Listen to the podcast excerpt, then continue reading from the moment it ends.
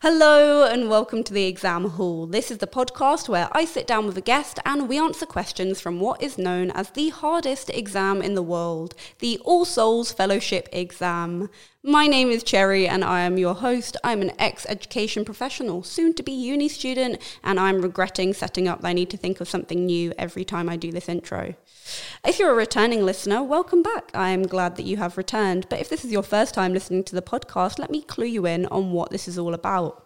All Souls College, Oxford is maybe the most prestigious and exclusive academic institution in the world. Applicants must sit four three hour exams, two specialist papers, and two general papers, which is where we will be drawing our questions from.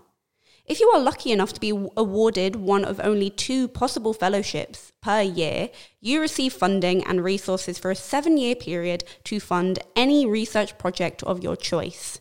To be eligible to apply, you must already hold a degree from Oxford or be currently studying there at postgrad level. However, here, at the exam hall, we have no eligibility criteria. Everybody is qualified by virtue of existing. So, without further ado, please uh, join me in welcoming my guest for today's episode. It is historian, YouTuber, and tour guide Jenny Draper. Hiya, I'm very glad to be here. How are you doing today? I'm very good, thank you very much. It's summer season, so it's very busy Yeah. as a tour guide. London is absolutely rammed at the moment. Yes. Everybody has three years worth of holidays that they've not taken, all backed up. So the entire population of New York is, is in London at the moment. Yes, lots of slow walkers.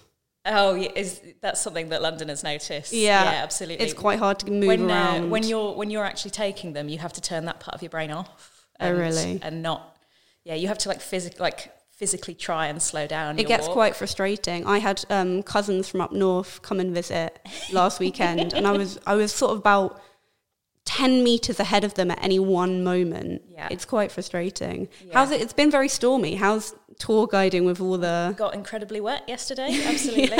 um, like you can't stop a tour just because it's raining. If you did that in London, you'd never do anything. No. So you just yeah, you have to you have to just plough through it, find spots under cover as best you can. It's not always possible. Um, what makes it worse is uh, when I was training to be a tour guide, one of my mentors gave me a piece of advice, and he said, uh, "You must never ever take an umbrella when you have a private client because they might have forgotten theirs." Oh, And if you've got one and they haven't, you're going to have to give them yours. so you might as well Oh. not take one. Just wear a hat and hope for the best. and hope for the best. Yeah, Oh so you get super wet. Well, Jenny, I'm very glad that you've taken time out of your busy summer season to talk to me about Oxford. It's a pleasure to be here. Um, Jenny, what qualifications do you have to be here today? And we use qualifications in a very liberal sense. Those could be qualifications uh, gained at a traditional academic institution, or they could be qualifications gained a little more unconventionally from the school of life. Um, so um, my qualifications are that I spent four years, I think, as a Viking. Uh, living as a Viking. uh, no, I uh, I used to work at a, a museum that does Viking history, and uh, all the stuff you get to pick a character, you dress up, you uh, you you get. Uh, I, in my case, I had a wig for part of it. That's a lot of Um, fun. You get a sword. You can. In my head, when you said that, I was like, "Did you live on a Viking commune for a few years?" kind of like how I mean, I did. I did phrase it ambiguously on purpose. uh, yeah, so I spent four years living as a Viking, um, and uh, in in museums uh, all over the country. And uh, two years ago, I got my blue badge qualification, uh, which is the highest level of tour guiding qualification in the country. And uh, if you want to become a blue badge tour guide for London, you have to sit. I think I think it was eleven exams. So I feel like I am on par with the, uh, the All Souls lot. very rigorous Um, examinations. it's yeah, I think I think eleven, uh, ten or eleven, and uh, yeah, the toughest one out of the lot is the one uh, where you're practicing to do coach tours. okay. So they hire a coach for the day, and all the candidates get on the coach, and it starts driving around London, and you don't know where it's going to go. And one by one, they call you up. There's a microphone at the front, and you just have to talk about whatever we're going past. Wow. And if you get to a junction, you don't know if he's going to turn left or right at the top of that road. If you get stuck in traffic, you're not allowed to stop talking. You have to keep Oh, finding something to say. Oh my say. gosh. Uh, yeah, so That's intimidating in front of everyone else taking in the exam as well. Yeah, and the bus driver and four odd examiners. Yeah. What? Uh, where did your coach take you? Oh my god! It, genuinely, it's a blur. Um, like I got off the coach and everyone's sort of discussing doing the Mm. sort of after pick through, and I genuinely couldn't remember like which places I'd had. I do remember at one point um, the coach. So the coach is obviously some some like a, you can sort of run tactics on it a little bit because. There are, there are lots of roads that the coach can't fit down, so you know they're not going to you know they're not going to go down there. You only have to practice the big roads. But um, I think so. We, I think what they'd planned to do was take us out to Canary Wharf, which Okay. for people who don't know, London is like relatively far out from the centre. Yeah. I think we'd started near Westminster Abbey, and they try they were trying to take us all the way down to Canary Wharf, which I'm sure sometimes when the traffic's all right, you can manage. Yeah. But we did not get good traffic. We were absolutely stuck solid on uh, on the road through Wapping, and I think they just sort of they had they had to because we'd all been we'd all said we'd all been we'd all been round Yeah. we'd all talked for our eight minutes about this one road that we were all stuck on in Wapping and I think they must have just said to the bus driver just get us home. We're not we're not going to make it to Canary Wharf. Just Oh get us back. Oh my god. and so the bus driver like had to turn down this really tiny road which it was not meant for. And he did an amazing job. He didn't scrape anybody but all of us were like oh god I hope we don't get picked. I hope we don't get picked because we've not planned this road. Yeah. uh, none of us have planned it. Uh, and I remember I there was a there was a gentleman on who did absolutely fantastically uh, on that one, and I was just sat there thinking, oh God, thank God, it's not me, it's not me, it's not me, because I had I would have absolutely flubbed it. Jesus Christ. Jesus Christ. You wouldn't to, you wouldn't expect there to be such rig, rig I actually Yeah. I suppose it does make sense, but wow. Well, I, it's kind of like of a draw. hazing, I think. Like, all the old tour guides are like, well, it's hard for me, so it's going to be hard for you. Yeah. We're gonna put you through hell. Yeah. I suppose at that point, if you get a difficult group, you can kind of take on the world, can't you? Yeah. Once once you've done eight minutes talking about one road in Wapping, so you that is can the take idea. difficult. You can Yeah. take difficult Americans. Yeah, yeah, that is the idea that you can graduate directly into the summer season and you don't have to do any extra work. You, you can already do Change of the Guard, Westminster Abbey, British Museum, the Tower, and that'll that'll give you enough work to, to get through a season. Um, so yeah, that is the idea that they're chucking you out immediately afterwards. A little baptism of fire. yeah, but still, oh boy, it's a lot. Well, let's hope they've trained you well for today's rigorous examination. Um, Fingers crossed. today's question uh, comes from 2021. It is from the General Paper 1. It is question 2 on the General Paper 1. Ah, question. Good old question 2. and it is Should historical fiction keep to the facts? Okay. What stood out to you about this question? Um, I, I, I guess I, I, well, I was going to say actually, I was going to say I, I watch and read a lot of historical fiction, but actually I don't. I, I try and steer clear of it actually because I know I'm trying to talk about historical facts all Yeah. day.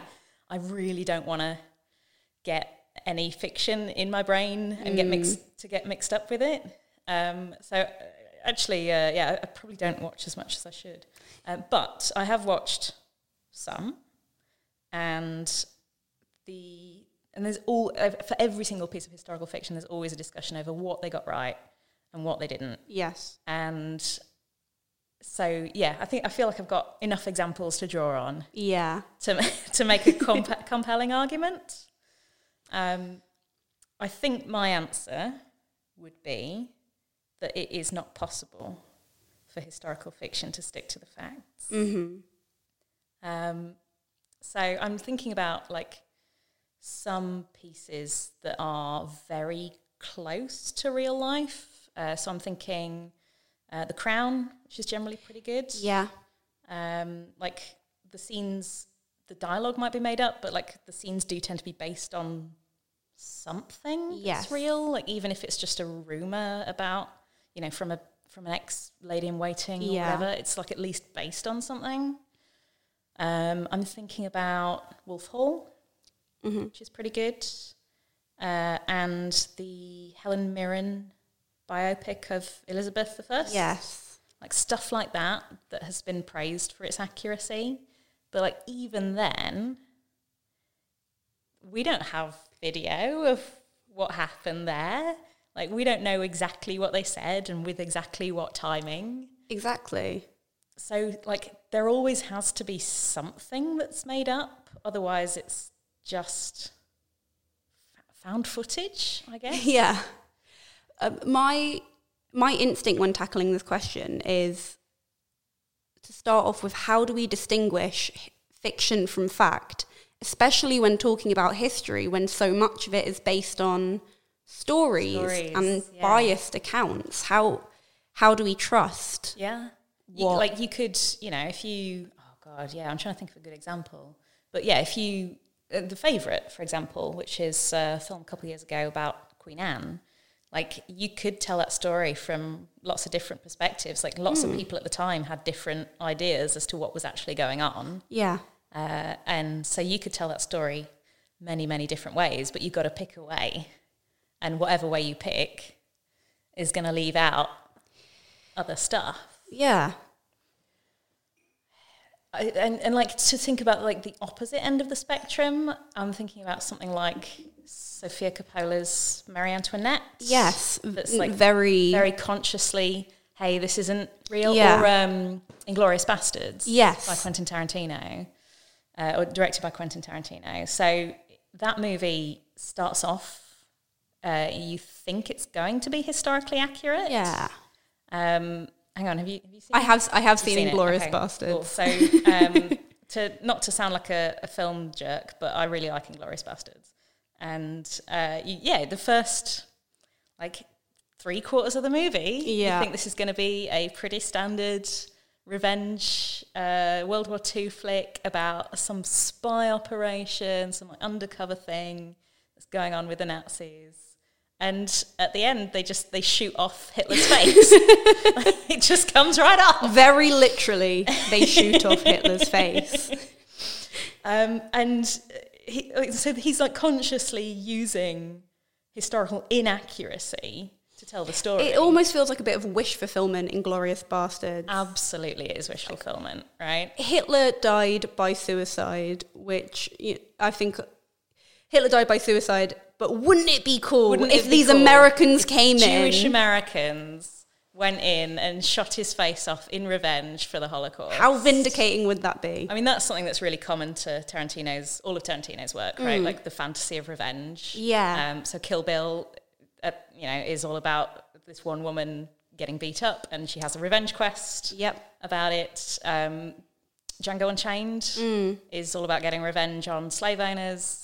Um, I mean, that's that's a little bit less pertinent than Inglourious Basterds because it doesn't have any characters in it that are supposed to be historical people, as far as I know. But like at the same time, if an enslaved man had like run away and then come back and blown up the plantation, it would be in the historical record Yeah. and it ain't. Um, so that is like definitely the same sort of thing, like historical wish fulfillment. What if history had gone another way? Yeah, I mean, that's maybe that's seemingly an aspect of historical fiction, or uh, some historical fiction is. Wouldn't it be cool if it went this way? It's an, there's an element of fantasy to. it. I mean, I think in, uh, with Bridgerton, um, Yes. they've they have tackled racism, but I I haven't seen it personally. But from what I've seen in the main season, they kind of go they mostly ignore it. It's mostly ignored, but the same, there, there definitely is a bit where they, they do address it uh, in the first. In I, I think think the first episode, right? yeah. She says, "Oh, you know, our people have only just been part of the aristocracy for not very long." The, so the way I understand it is they go, oh, because Queen Charlotte married into the aristocracy, now we're more welcomed. yeah, yeah, I think that's the, the idea with Bridgerton. And then they tackle it more head on in the spin off ser- series that has just come out, Queen Uh, Charlotte. Yeah, you see, I haven't seen Queen Charlotte. So that's a, another really good example, right? Yeah. So Queen Charlotte, there's this one portrait of her where she does look black. Right. Um, so it's in the National Portrait Gallery, and she looks kind of like pale skin, but with very, very distinctive African features. Like she's got wide lips, she's got a wide nose. Mm. All the other portraits of her don't look like that, but that portrait has got many people thinking over the years, hey, Could she have was been she black? was she black? Was she mixed race? Was she a, did she have some black heritage? And that is exactly what they're doing with Bridgerton. Like, Mm. wouldn't it be cool if that was true? yeah. Um, and here's all the things that might spin out of that, and now we can Yeah. cast it race blind, and uh, yeah, it's it's it's absolutely a historical fantasy, and I think Mm. that has actually more of a place than Yeah. trying to do a perfectly accurate, but also like storified retelling of events. Yeah. I think that's it, it at least says something. Whereas, like if if you want to just do it perfectly historically accurately, you read a book, you watch a documentary. Like we have an outlet for that. Um, if you want to tell it as a story, you've got to be saying something with it Yeah. rather than just hey, here's a sequence of events that happened. And even then, you've still got to choose which ones you show and which mm. ones you don't. It allows people to have that wish fulfillment or to imagine themselves in that world and say, oh, it, if only I lived in Regency, but it gives them sort of something to model it off, I suppose. Yeah, yeah, and, and like, and that's just one possible thing you can do with historical fiction. You know, wouldn't it? What would happen if the South won the Civil War, or what would happen if uh, Hitler had been assassinated in 1936? Like, Yeah. how would history be different? That's something you can do, absolutely, and I think there's definitely value in that. There's, I mean, there's, there must be loads of there's loads of other things you can do with historical fiction though that aren't just that, but that you can't do with strict documentary. Yeah. Um, so let's see what else can I think of. Um, so something like um, and a lot of the stuff that uh, I can't remember. The, oh, Peter Morgan, the gentleman who, who wrote The Crown. Um, so a lot of the stuff he writes is specifically like a royalist project. Right. So uh, he hasn't just done The Crown, he also did uh, The King's Speech, and uh, he did a play called The Audience, which is about um, Yes. the late Queen meeting lots of different prime ministers Yes. throughout her life. Um, and there's like a very clear, there's like a, a- like a clear message that Yeah. he's he's telling through all of those, which is, hey, have some sympathy for the person on the throne. They're human. This is their struggles. This is what it feels like to be them. And like that is a political project when someone's Yeah. got that much power. Um, like the the public are always portrayed in his things as like these very stupid, angry, angry idiots who just Yeah. read the Sun and believe what the Sun tells them. um, and so that's like a th- another thing that historical fiction is for. That it is, you know, it is for telling these political stories. It is for humanizing people who feel very distant.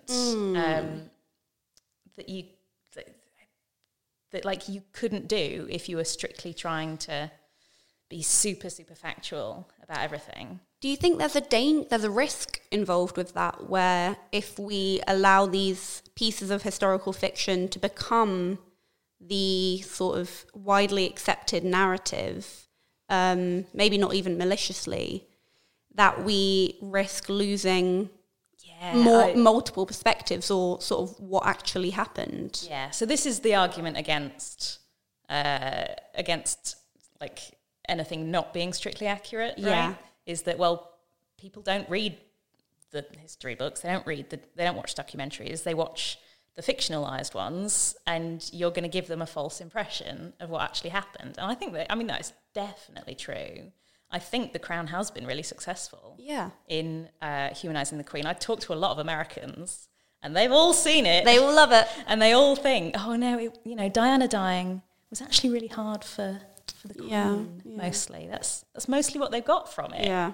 But that it's been really hard for her. The queen was the real victim in that tragedy. And, you know, I'm sure, I'm sure it wasn't the easiest of times for her, but there's different ways you could tell that story. Yeah. And they've only read one. But you, but the same is true of, of historical fact as well. Like you, that's like you, when you're telling a story in a historical book or in a documentary, you are telling it from one particular perspective Yeah. I'm trying to think of like something else. I mean, I have noticed like a lot of uh, a lot more people in my YouTube comments asking me about Queen Charlotte's heritage since the Really? Bridgerton movie, uh, since the Bridgerton stuff came out. Like, oh, but, and- they're like they're quite sure it is true. Like, oh, Queen Charlotte was definitely black, and uh, they don't, they haven't got that. Actually, it's it's not certain that there's it's something we you know we still argue about. Yeah. Um, so I think it can give people like more certainty and You, you lose certain nuance. As a writer, you have to kind of make de- you have to make decisions. I'm gonna Yeah. right. I'm gonna cast her as a black woman. I'm gonna cast. Um, I'm gonna decide that Hitler gets his face shot off at the end. I'm making this decision. You have to be quite decisive with it. yeah, definitely. So you you you you lose that ambiguity. and you, you it's also in like really tiny things like how the actor portrays the character. Um, so for example uh, if you watch um, most biopics of elizabeth i uh, they'll portray her spy master francis walsingham as this real slime ball like like shifty always you know moving around in the shadows speaking in a very quiet voice Very learned. kind of Jeremy Irons character. And you're like, oh yeah, this guy's up to no good. All these machinations in the background. And like, he did definitely do loads of machinations, but that doesn't mean that that was his personality. Like, he might have been, he might have been like, he might have liked going to plays. He might have, yeah. uh, and he might have, uh, you know, had, he might have liked drinking. He might have gone out hunting all the time. I'm sure he was a real laugh riot when he wasn't doing machinations and spy mastering. But that, I mean, I'm sh- you know, I don't know. He could have been. because I yeah, I don't know. All I get from him is is uh, is this the actor's portrayal, and it's not necessarily what he's like. The actor doesn't know. no. The actor Um, can only, you know, you have to make a decision. You have to, when you look at historical accounts, very often you're getting conflicting points of view. You're getting Mm. one person saying this, one person saying this. But as an actor, as a writer, as anyone creating, involved in creating historical fiction, you have to make the choice and say, right, I'm going to stick with what these people say and disregard what these people say. Yeah, and you've got to collapse it absolutely. And what that means is that in my head, he is a complete slime ball. I can't imagine him any other way, even though I've never met the guy, and so I don't actually know. Um, so I yeah, always, you- I always quite enjoyed Francis Walsingham when studying Elizabeth. I, I kind of imagined him like come like a bit more James Bondish, coming in and being Ah. like, "Bam, stop that rebellion! Bam, stop that armada." okay, I like, I found him a bit more kind of like he's he's in black because that's like the equi- the Elizabethan equivalent of the, the dinner jacket. yes, absolutely. Mm-hmm. Not not so much slimeball, more kind of like. Uh, may, maybe I imagined him slightly more Austin Powers, a bit more like he was. Yeah, he was maybe. eccentric with it in my head. Oh, that's cool. I, yeah, that, that'd be lovely. But I've never seen a portrayal of him like that. Maybe knows? That's mm, yeah. Maybe next time they do an Elizabeth the First biopic, whoever gets cast as Francis Walsingham, They, play him like Austin Yeah, Powers. I need to be the consultant on that. And if they do, I need to get royalties. Yeah, obviously. Yeah, send uh, send Cherry a check Yeah, um, absolutely. for her idea of yeah making making Francis Walsingham into Austin Powers. exactly. Um, I suppose with this, this idea of sort of conflicting accounts of uh, people, it's how do we distinguish when looking at facts? How do we distinguish what is fiction and what is fact when looking at accounts? How do we decide what to pick from? So, I mean, I, to a certain extent, this I think if you're writing historical fiction, it's it's you don't have to worry about that so much. No. Like you can just chill out. It's it's you don't have to worry. It's not your job. Don't don't stress over it. That's something for the historians to Yeah. to agonize over like, exactly which sources are most trustworthy and uh, you know which, which biases are in which one and which accounts might not be being represented um, whereas if you're doing fiction i think it just frees you a little bit to say "Ah, I- I- okay I've, I've reached the limit of my caring Yeah. just pick one just pick Yeah. something um, and you know uh, if we're doing uh, I don't know, if we're doing uh, Elizabeth I, we're just we're just not going to have her have black teeth. Yeah. It's just not. We're not doing it. It's not. It's gonna. It's gonna send the wrong message. Yeah. Modern people are going to read into that the wrong way. Um, I mean, this is this is a thing you see, especially with uh, critiques of uh, historical costume, is that you'll say people say, "Oh, this costume is not quite accurate," and this, this, and this. Um, but the costumes have to be readable to modern audiences. Yeah. And what that ends up meaning is that cod pieces, they just got to go. that people, it, it means something different Yeah. for a bloke to walk around with a big fake willy on his, on his front. Yeah. Today doesn't than it did. quite translate.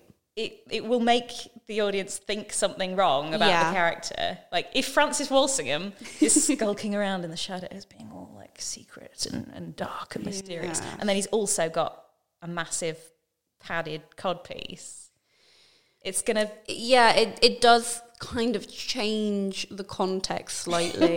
it does kind of it make oh, what's he? Oh, what are you doing over there? you think oh there must be something weird about this Mm. guy. Like he's Fashion is cyclical though. It's true. We So should bring it back. Maybe they are going to come back around. Some po- it's got it right Trend prediction. eventually. Cod pieces.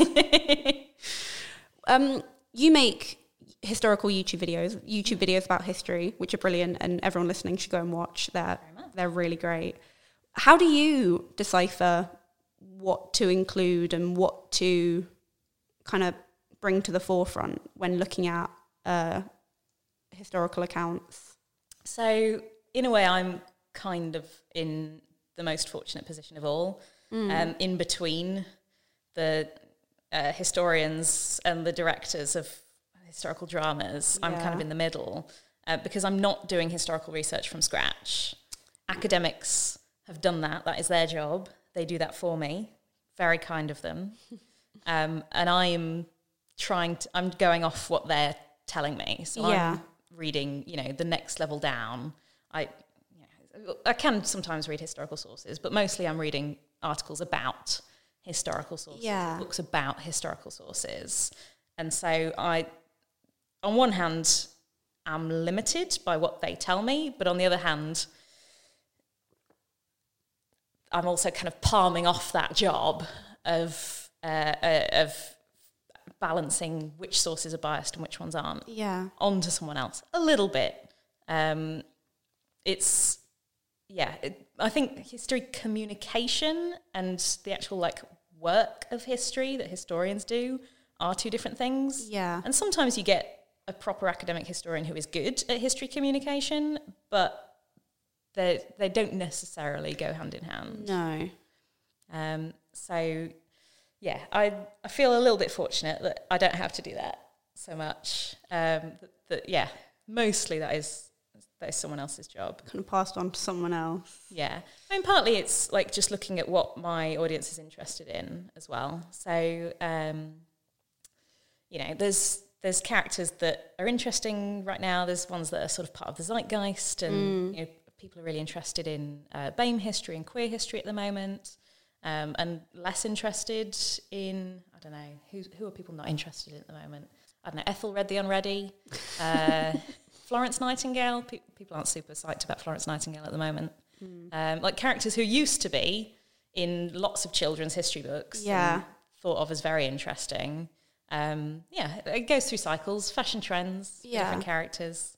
Um, so yeah, that's something to take into account as well. I suppose one aspect of this question is kind of why is historical fact important?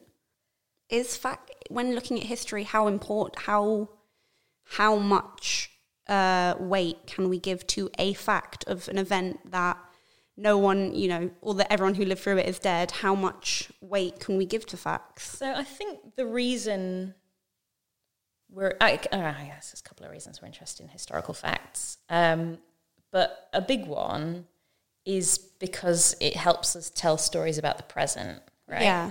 So, uh, and those stories are often quite political. Mm-hmm. Um, so I, uh, I once did a video on um, the Blitz Mm-hmm. in London and how we use it as a story to tell ourselves about the present. And in particular, I was looking at how we talk about the coronavirus pandemic Yeah. and compare it to the Blitz. So when lockdowns first started, there were quite a few different articles in national newspapers saying, "Hey, this is just like the Blitz." Yeah. Um, we need to have that blitz spirit. we have Blitz spirit. We managed to get through the Blitz. We're going to get through this too. Um, we're going to, you know, we're dealing with uh, like not having enough on shelves. Like th- there Yeah. stuff missing on shelves. Wearing masks is a bit like wearing gas masks. Yes. Um, you know, going and taking shelter is like going into a bomb shelter. Uh, we did it in the 1940s and we will do it again.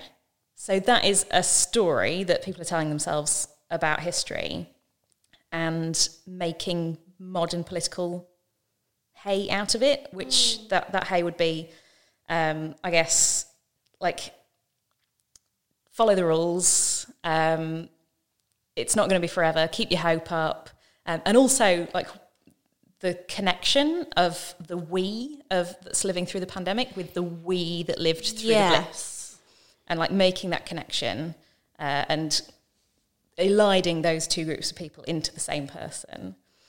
Um, and so, to a certain extent, the reason that uh, one of the reasons that historical fact is important is because they, if you want to if you wanted to challenge that narrative, one of the ways you would do that is to say, well, hey, actually, people didn't bother wearing their gas masks Yeah. in 1939. Um, and you do it by checking the historical fact, uh, by, by fact checking it, basically. Um, you say, hey, uh, people didn't bother going down into bomb shelters, actually. Um, 40% of people never bothered. Wow. Uh, on, yeah, most nights when there was an air raid shelter, most people did not bother. and we see all these pictures of people in the tube, like sheltering in the tube. It was a tiny, tiny, like less than 1% of Londoners went into the tube. Wow. Yeah. Because it only takes less than 1% to fill up every single tube station that there is. Um, yeah. And so, yeah, the way you. That, I think that it's one reason we're interested in historical fact. I mean, historical fact is interesting in and of itself, but at the same time, there are reasons, there are like other reasons why historical fact ends up being important because history is used for for modern narratives. Yeah, it's important to preserve the truth, I suppose. Um, it's it's less that I think, and more that like if you don't like that modern narrative, then you have to go back and, and fact Yeah. check it. If you like the modern narrative, then hey, who cares? Like, yes, that's probably about right. Yeah. That's, uh, you know, the, the facts that disprove it, well, we can just argue that they're immaterial. that It's Yeah. too small of a percentage to matter, or you know, that, that there was you know, there's some way of arguing it. Um, but you you do need to, if you do want to fact check it, you've got to know what the facts are. Yeah. Do you think that people who I can't find a way to phrase this question without sounding rude. Oh, okay. not All to not to you. Uh, do but do you think there's people who only consume historical fiction? Do you think that there is is there something wrong with that? Only consuming historical fiction and never bothering to check up on the facts or, or taking historical fiction as Nah, I mean that's most that's most people, isn't it? It's, uh, I- most people don't go and read the original Canterbury Tales in Middle English. They, No. uh, it's uh, I, I think that's fine. Like uh, not everyone can be interested in everything. You could ask the same question about science. Yeah. Like, do people really? Do, should people go and read the original papers and Yeah. not and not listen to I don't know the I fucking love science YouTube page uh, or Facebook page Yeah. uh, instead. We- you don't have time for everything in your life. You got to pick the things you're interested in, and if you don't want to go and read original historical sources, I think that's fine. Yeah. Um, just as long as you're aware, I guess, that, Mm-hmm. that some people do go and read the original sources and they might know a little bit more Yeah. about the whole context of, of the piece. Um, and, you know, I, I'm the same. Like I said, I, I'm not a, a proper academic historian, so they're going to know more than me. And as, as long as I try and keep that in mind, which I hopefully do, Yeah. Uh, do my best. that uh, yeah, it should be okay. And whenever you get fact checked, you just gotta uh, yeah, you've got to take it on the chin and Yeah. and roll with it and and not feel like it's an attack against you. yeah. Um, I'm interested in your time as a Viking. Um, that's how, I mean, in a way, that was historical fiction because you're sort of building a character around oh my god, based in right. Vic, uh, Viking. yeah. I uh, made up era. a Viking. You made exist. you made up a Viking. How did you navigate that? Did you look at facts or like did you look read up specific sources? Did That how did so you? interesting. I've never thought of it like that before. That is absolutely fantastic. Uh, yeah, you're totally right. So there was a really weird tension between uh, like staying in character Mm. and not at the museum. And some staff members did it more than others. Uh, some would would try and stay in character as much as possible. Some would just be dressed up and not be in character. Mm. But you know, you couldn't ever do it fully. You couldn't ever be completely in character. Yeah. Um, and sometimes, you know, sometimes the the guests would, would say, "Oh, you know, uh, oh, you've you know you've you've got a, a radio, you've got a walkie-talkie," uh, and you're like, "Yep, that's uh, that's in case something happens, so I can talk to my manager." or you know, there's there's electric lights Yeah. down here, or you're not speaking Old Norse, Yeah. or uh, yeah, like loads and loads of things like this that you have to just suspension of disbelief your way through. Yeah. Um, I mean, people ask you where the loos are like all the time. That's like fifty percent of the questions. Yeah. Where are the loos? And you can't say to them, "Well, as a mighty Viking, we go and poop in a hole in the floor. in Yeah, our back that's- gardens." It's not, not the gonna most sort of helpful thing to do. You'd be Yeah. pretty annoyed if a Viking did that to you.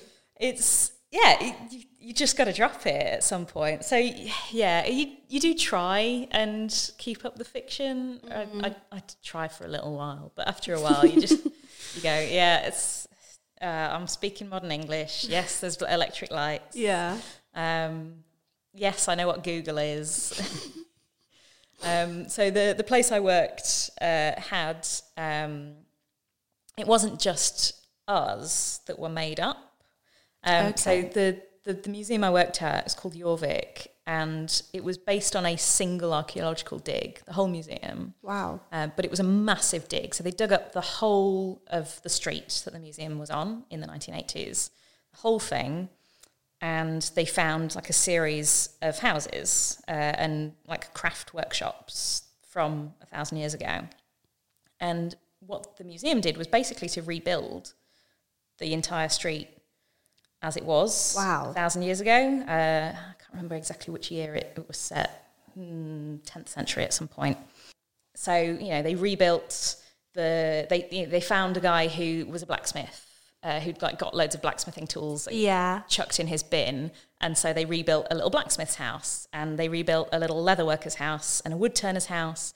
There was like a toilet, and they rebuilt the toilet.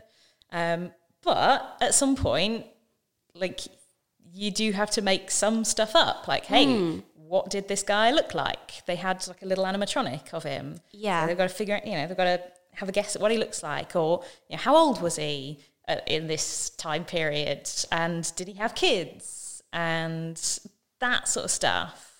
Um, you have to put like a layer of fiction over it to kind of smooth it out. Yeah. That makes sense. Like the, the, the amount of history that we know is kind of rough and jaggedy, like a like an uneven floor, and you've got to pour your resin into that into that gap to make it flat. Um, so some at some points there'll be no information at all, so you've got to pour a load of resin in there, and at some points we'll we'll know quite a lot, so you can just thin layer of resin over the top, which uh, yeah, and you just got to. I mean, it's it's difficult because well, I was going to say you just got to be honest about which bits are and aren't made up, but at the same time you can't sit down everybody down Yeah. go, before you go in just uh, please uh, sign this list of things that things that we had to make up just so that you know Yeah. so yeah it's it's you've got to do a little bit of, sort of self-discernment there Yeah. um, but yeah like and, and that was a museum and there was still so much fiction involved Yeah. in it um, so much of history in order to make it human and to make it feel more real you have to add fiction to it i suppose in order to make it feel more alive oh my god this is getting very terry pratchett all of a sudden the stories of what uh, the what was it the falling eight needs to meet the rising angel or something like that oh Um, oh God, yeah! I think we've just got a breakthrough. Stories, fiction is human. You need it to, to even to to to to, to uh, interact with other humans. Like these are these are real people. These people who lived a thousand years ago. yeah But in order to connect with them, we've got to make something up about them. history becomes quite dry and, and and uninteresting when you very much just stick to this is the fact this is what we found this Found document says this A this scrap document of says this silk fabric, Yeah. uh, with warp wefts. Yeah. and, uh, it was two point four millimeters by seven point nine millimeters. Yeah. I, I, Yeah. I think very often in history we forget that humans were involved. And I think very often, I always got annoyed with this when studying. I studied the Cold War at A level. And I always got annoyed at how often we'd be like, yep. And then the US Army dropped uh, Agent Orange over the jungle. And now we're moving on to this treaty. Uh, Because yeah. we, we, we had so much to get through that yeah. it, you lose your humanity when you kind of don't tell stories. Yeah. I, I'm I'm sorry you got the history like that. That's I would say a bad way of history communication. Yeah, I- they tried their best, and I mean, I, I just think you, you, it was because we were fitting such a Yeah. kind of we're like right, we're going to do the entire Cold War, and we're going to have two years to do it. Yeah. You. I mean, you got to at some point. You have Um, to, you have to admit things just for just to get the whole, um, just to get the whole span of the yeah, time. the whole, yeah, story. Yeah. And so yeah, you've just got to zoom out basically. Yeah. Um, and so that's going to mean you miss details that might make it much more interesting and humanizing. Like, what is it like to get Agent Orange poured on your entire forest? Um, which, yeah, I get, I bet would have been would have made it much more alive and interesting for Yeah. you as a seventeen-year-old learning about. Uh, was- it Vietnam? yeah. Well, ge- generally the Cold War, but within that we then went into the Vietnam War and kind of dropped into all these things across it. But again, it was very much. And then this happened. Great. On to the next lesson was doing Yeah. this. And you and you could spend the whole two years just on the Vietnam War, Yeah. and within that, you could spend the whole two years just on, you know, Ho Chi Minh Trail, and Yeah. within that, you could do your entire two years about one guy. In, Yeah. in it, and you can keep zooming in, uh, more or less forever. I think. I guess it, uh, it depends on when your historical sources run out. But uh, yeah, I, uh, that does sound like a, a very dry way of doing it. Yeah. Um, I, th- I mean, that's something that military history often has a bit of trouble with, I think, um, is ending up being a list of dates and battles and equipment yeah. um, rather than, yeah, remembering that there were humans involved who Yeah. got their legs shot off and, uh, you know, had to be away from their children and, Yeah. And this sort of thing, which for a lot of people is what they need to, to be interested in it. Yeah. Absolutely. And I suppose that's why historical fiction is important because it allows us to focus in on those specific sorts, Yeah. specific stories. Yeah, and and do the humanization and uh, yeah, make them uh, yeah, and, and yeah, smooth that out. Smooth out that bumpy, bumpy road that is history. Yeah, it's, I, I'm going to have to work on that metaphor. That, That's a very nice analogy. Or maybe uh, could it be um, like a, a road with uh, that you need to pave over, or I'm thinking Pot, like uh, potholes. I'm thinking one of those um, tables that's made out of like a tree. Oh, they and people resin pour on it. resin over the. Yeah. Uh, but that's not a great metaphor. I'm going to have to. It's like history is like one of those tables. you pour resin over it. uh, it doesn't really work. So I'm going to have to think of a pithier, Mm. pithier metaphor than that for my uh, for my final exam. Call into the show and let us know if you know of anything bumpy that can be filled in. Yes, do our work Like, a, for like a us, pumice, listeners. a pumice stone. Those are quite bumpy and full of holes. Swiss cheese, yeah, what would you fill it in with? more cheese. Or it's like one of those goo things you put on your keyboard to clean Mm. it. With that, I'm gonna say time's up on this exam. Right. Uh, Perfect. Can I get your thesis statement to the question? Should historical fiction keep to the facts? Uh, so, thesis statement uh, no, it shouldn't keep to the facts because the fiction is the resin that the resin of the table of history uh, that we need to smooth it out and uh, and find humanization in the people of the past. Amazing. Yeah, we did it. Yeah. Oh my god. Answered the question. Smashed it. I didn't think I'd be able to do it. It's fantastic. Um, now, All Souls only allows generally up to two people every year. Some years, one people, God, up to two. Like, Yeah. imagine like being one of the years where they're like, sorry, only one this year. only one. Like, well, you had the space. one year, And you just decided that wasn't one year, nobody got in. Oh I th- actually, I think multiple years nobody's got in because they looked at the applicants and they went, "Nah, none of you are good enough." Like they have the money and the space, and they're just like, mm, mm, I don't feel like it. None of you are quite good that's, enough. That's a crushing blow. That's if you'd done the if you'd done the exam and you weren't even good enough to, to beat nobody. I know. uh, however, here at the exam hall, everybody gets in. Hooray! So um, we've reviewed your application. We have uh, gone over it with a fine tooth comb made out of scrutiny.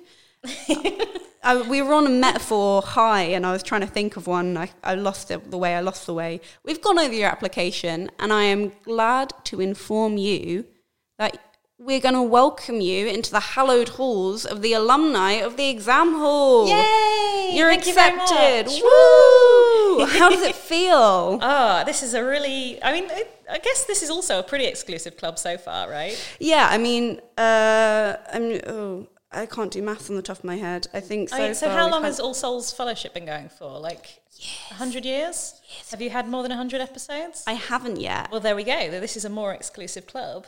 Uh, the, the on record, uh, they I think they started keeping records in 1914. That's a great question. Hold on, I should know this already. If my entire thing is All Souls, I should know when they started doing it. I think uh, the question list I saw went back to the twenties. Yeah. So Which the would make sense because in 1920 they did a lot of reforms. Mm. Well, the, it, I've I've got up until 1914. Okay. 1438 Yeah. was when it was founded. Yes. So um, yeah, I haven't quite reached. They are. I mean, technically, if you look at the facts, I am more exclusive than All Souls at this point because Yeah. I've had about. I think this is going to be episode 11. Oh, there we go. So. Maybe I'm the one who needs to do some self reflection and Maybe Oxford should be applying to you. absolutely let's let's let's get them in I, I don't i wouldn't let them in i think just to spite them i'd say no They're the one person that that work that isn't eligible. i'd do an exchange would you let me go to all Ah. souls no then you're not allowed on my podcast now um, if you actually got accepted into all souls you would get seven years worth of funding to complete any research project of your choice you would be given a salary You're given board. You're given access to study any subject of your choice at Oxford. And you are given contacts with leading professionals in your field of study. So essentially, it's the removal of all financial barriers, lots kind of suddenly lots of open doors, presenting themselves to you. Mm-hmm. If you had seven years to complete any research project of your choice, what would you try and achieve? So, I mean, I don't know if I've got the attention span for anything but uh, in terms of the big project that is bubbling in the way, in my brain at the moment, I would do my uh, my my research project on the fascinating subject of railings. Um, and let me explain. Uh, so, um, uh, mostly it would be about the enclosure movement. So, to, Oh, so okay. to explain for viewers or listeners, uh, enclosure is kind of oh, how do I explain it very succinctly? Um, basically, in medieval times, we used to have like big open fields that didn't have hedges between them, and everyone in the village would be able to use bits of the fields. And then over the period of about 400, 500 years, um, those fields started getting hedged off and fenced off and railed off and ditches dug around them so that the peasants couldn't use them anymore. And now, like most people don't own any land anymore, don't have any land that they can uh, that they can use. Um, so the the process is called enclosure. It happens over a really long period of time, and it's basically making land private for the first time in in British history. Like saying, okay, this is uh, not just land that I own, but land that I exclusively own, that nobody Yeah. else has any rights to, which is sounds very obvious to us now, but it's kind of a new thing uh, in terms of history.